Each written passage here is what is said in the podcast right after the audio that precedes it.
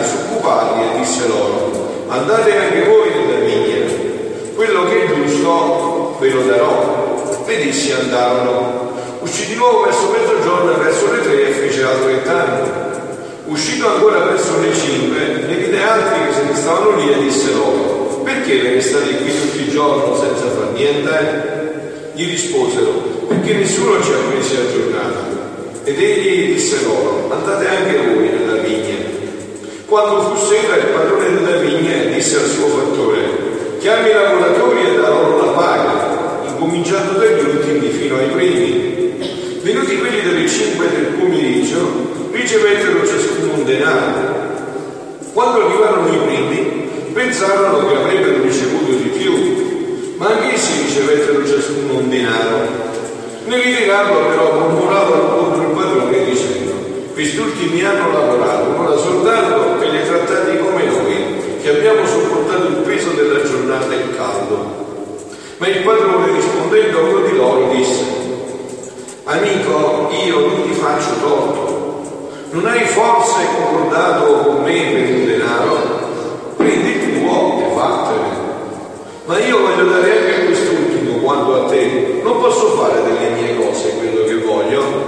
Oppure tu sei invidioso perché io sono buono? Così gli ultimi saranno i primi e i primi ultimi. Parola del Signore. Siano lodati Gesù e Maria.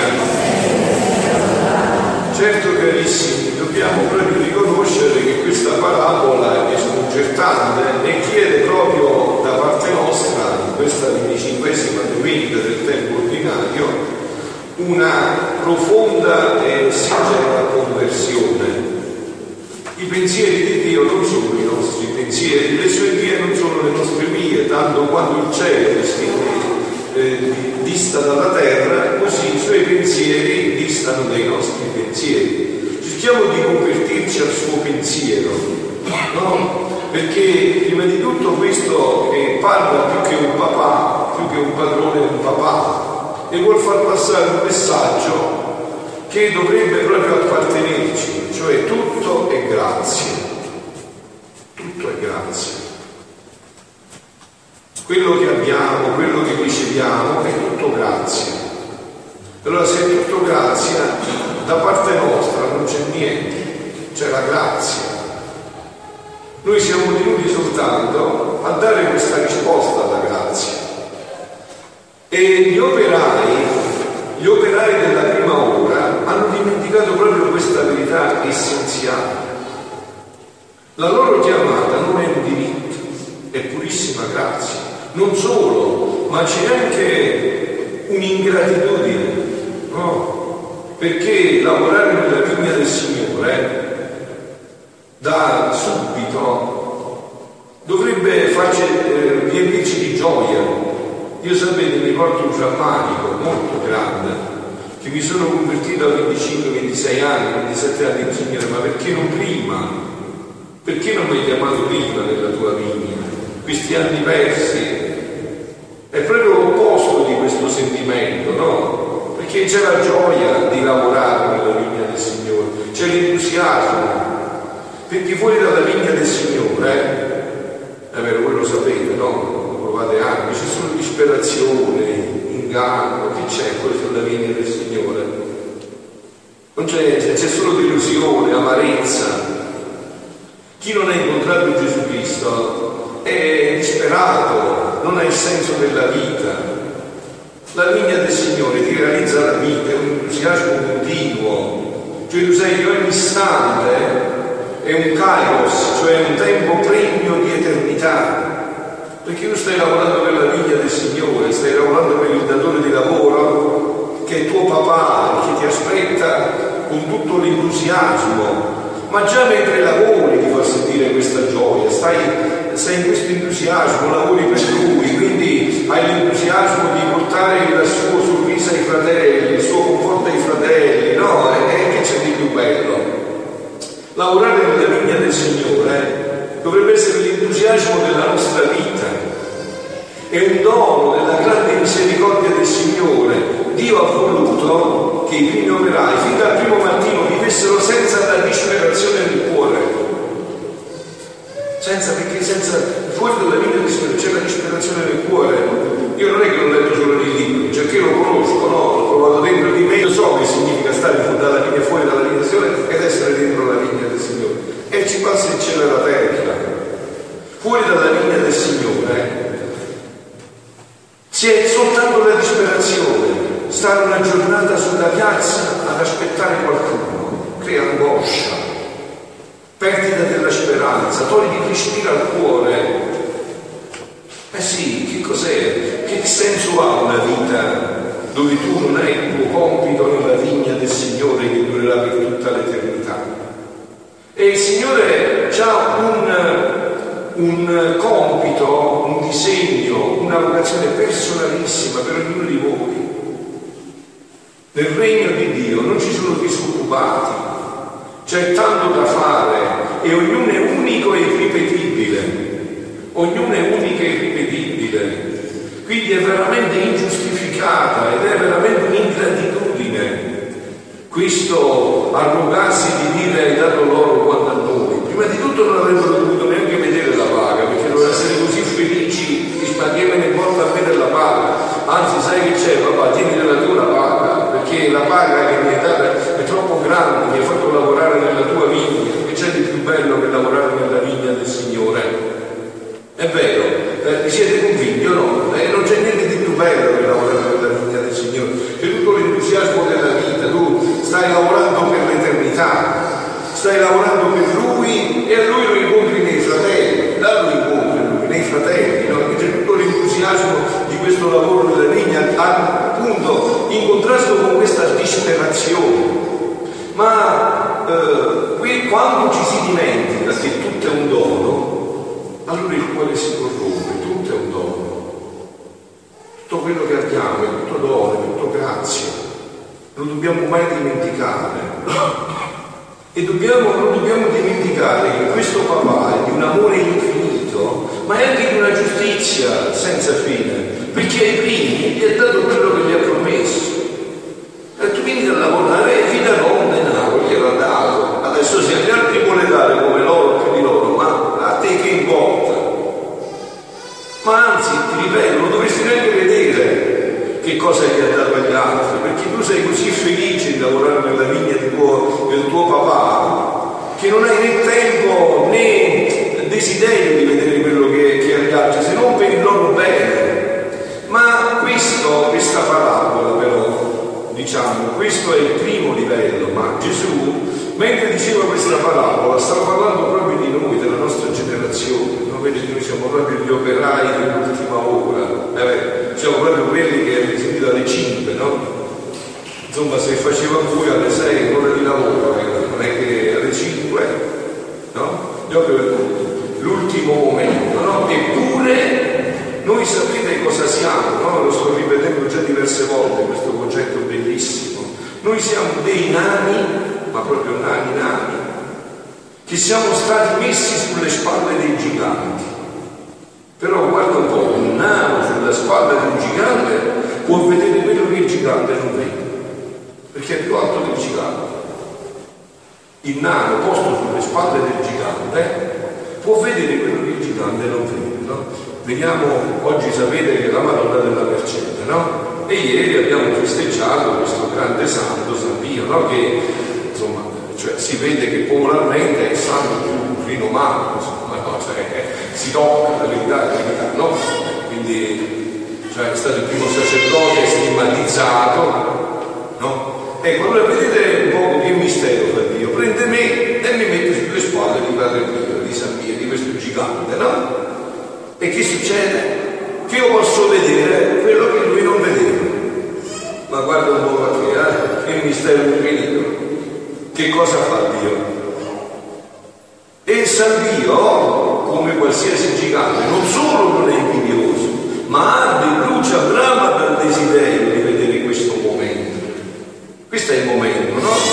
E questa è la logica di Dio. Ma questa è la logica anche dei veri amici di Dio che sono i santi. I veri amici di Dio che sono i santi non, non c'è l'invidia mai nel loro cuore. Anche perché voi sapete no, che c'è un concetto molto bello nella nostra fede, si chiama corpo mistico. Cioè che significa corpo mistico? Eh, non è l'insalata mista, no? è una cosa stupenda. Il corpo mistico vuol dire che le tue gioie sono le mie, le mie sono le tue. Eh, entrano una nell'altro, si fondono queste gioie, quindi non ci può essere questo sentimento di invidia. Nel cielo i beati si felicitano a vicenda, in ognuno circola la gioia dell'altro. C'è questa bellezza che noi dovremmo già iniziare qua sulla terra. Ma sapete da dove non viene questo? Questo purtroppo non viene perché noi non scopriamo il nostro ruolo nella vigna del Signore. La nostra vocazione personalissima, che non deve essere uguale a nessun'altra, è la mia. Vedete, vi faccio un esempio concreto, no? Noi siamo una piccola comunità di consacrati, no? Abbiamo lo stesso abito, abbiamo gli stessi orari di preghiera, mangiamo lo stesso cibo, eh? abbiamo più o meno questa regola, più o meno, abbiamo questa regola uguale per tutti, però ognuno di noi è unico, è irripetibile. Ognuno di noi deve raggiungere Dio con la sua personalità, che è differente dall'altra. E ognuno deve rispettare e coltivare questo proprium dell'altro. Perché Dio ha pers- un disegno personalissimo, unico, irripetibile, Ognuno di noi, sapete, è come Dio ha un puzzle enorme, no? Ognuno ha un piccolo puntino, un piccolo eh, pezzettino di questo puzzle. Chi non entra là non può essere sostituito, non c'è un altro che lo può sostituire, rimane vuoto. Questo mosaico in quel punto rimane vuoto. Tutta l'eternità, non c'è un altro, non c'è clonazione, è unico. E allora io mi chiedo, carissimi, e mi chiedo, ma voi l'avete scoperto? Non è facile scoprire questo, questo, questo disegno di Dio. Basta dire al Signore, fammi conoscere la tua volontà. E volete che un papà che desidera questo non ve la fa conoscere? Ma certo che ve la fa conoscere. E ve la fa conoscere nei fatti, nelle disponibilità di tutti i giorni. E vi dicevo però, questa nostra generazione sta beneficiando di tutto un patrimonio di grazia, di santità che ci hanno donato i giganti che ci hanno preceduto. E noi adesso, sulle spalle di questi giganti, possiamo andare a vedere quello che loro non hanno mai visto e neanche mai sognavano. Un giorno, tra i tanti, Luisa Picarretta sta dialogando con Gesù su questo dono della divina volontà che San Pio non conosceva e San Francesco non conosceva. Quindi questa parola si realizza per noi qua stasera, nella verità. Gli sta dicendo Luisa, è a scuola da Gesù, Gesù gli ha detto che ormai è giunto il tempo in cui l'uomo non deve più ricevere solo i medicinali, ma deve ritornare nello stato così come era stato creato. Ormai è giunto il tempo ed è questo. E in una di queste tante lezioni, no? Luisa ha scritto 13-14 mila pagine, vissuto 82 anni, l'ho detto già, no? 62 sempre a letto, e 19, 81, 82 anni, e 19 in sentetto, solo per questo perché poi Gesù potesse parlare di questo dono di nuovo all'umanità. E mentre sta ancora approfondendo con Luisa tutto questo, Luisa gli dice, amore mio e vita mia, io non so persuadermi ancora, com'è possibile che nessun santo, né dell'Antico né del Nuovo, nessun santo abbia mai vissuto nella tua divina volontà? Com'è possibile? Gli chiede Luisa, no? Com'è possibile questo? Che nessun santo abbia mai vissuto, non fatto, eh? adesso non posso fermare su, per questo venite ai no? Vissuto nella divina volontà. Com'è possibile? Che non abbia vissuto nel modo come ora tu dici, come tu dici nel Padre nostro, venga il tuo regno, sia fatta la tua volontà come in cielo, così da... È mai possibile, Gesù, che nessuno ha vissuto così, che la sua volontà era uguale? A certo, dice Gesù. E Gesù, ah figlia mia, tu non puoi persuaderti ancora, non puoi convincerti ancora, che tanto si prende di luce e di grazia, di vanità e di valore per quanto si conosce. Per quanto si conosce. Io sulle spalle di San Pio conosco qui di San Pio sotto le mie spalle. Pure se lui ha fatto tutti i sacrifici e io invece mi prendo i suoi sacrifici. Eh, sono dei imprescrutabili disegni di Dio. Tutto è grazia. E grazie anche che San Pio ha avuto la forza di fare tutto quello. Tutto è grazia. Noi dobbiamo soltanto rispondere alla grazia. Certo che ci sono stati dei santi che hanno fatto sempre il mio volere, e quindi questo sicuramente è San Pio che ha fatto sempre la volontà di Dio, ma hanno preso della mia volontà per quanto ne conoscevano. Essi conoscevano che il fare la mia volontà era l'atto più grande. E qua colgo l'occasione per ripetermi ancora per aiutarvi, eh, perché non abbiate delusioni. Non si in paradiso se non abbiamo fatto la volontà di Dio le messe, le sante messe, le adorazioni eucaristiche, il rosario, il digiuno a pane chi di voi l'ha scelto, come chiede la Madonna Meggiugorie, le opere di carità, sono tutte cose bellissime, bisogna farle in maniera stupenda e poi le operare con più modo, con tutto l'entusiasmo. Ma questo non serve per andare in paradiso, questo serve per fare la volontà di Dio, con la quale si va in paradiso. Cioè tutto questo è uno strumento per fare la volontà di Dio.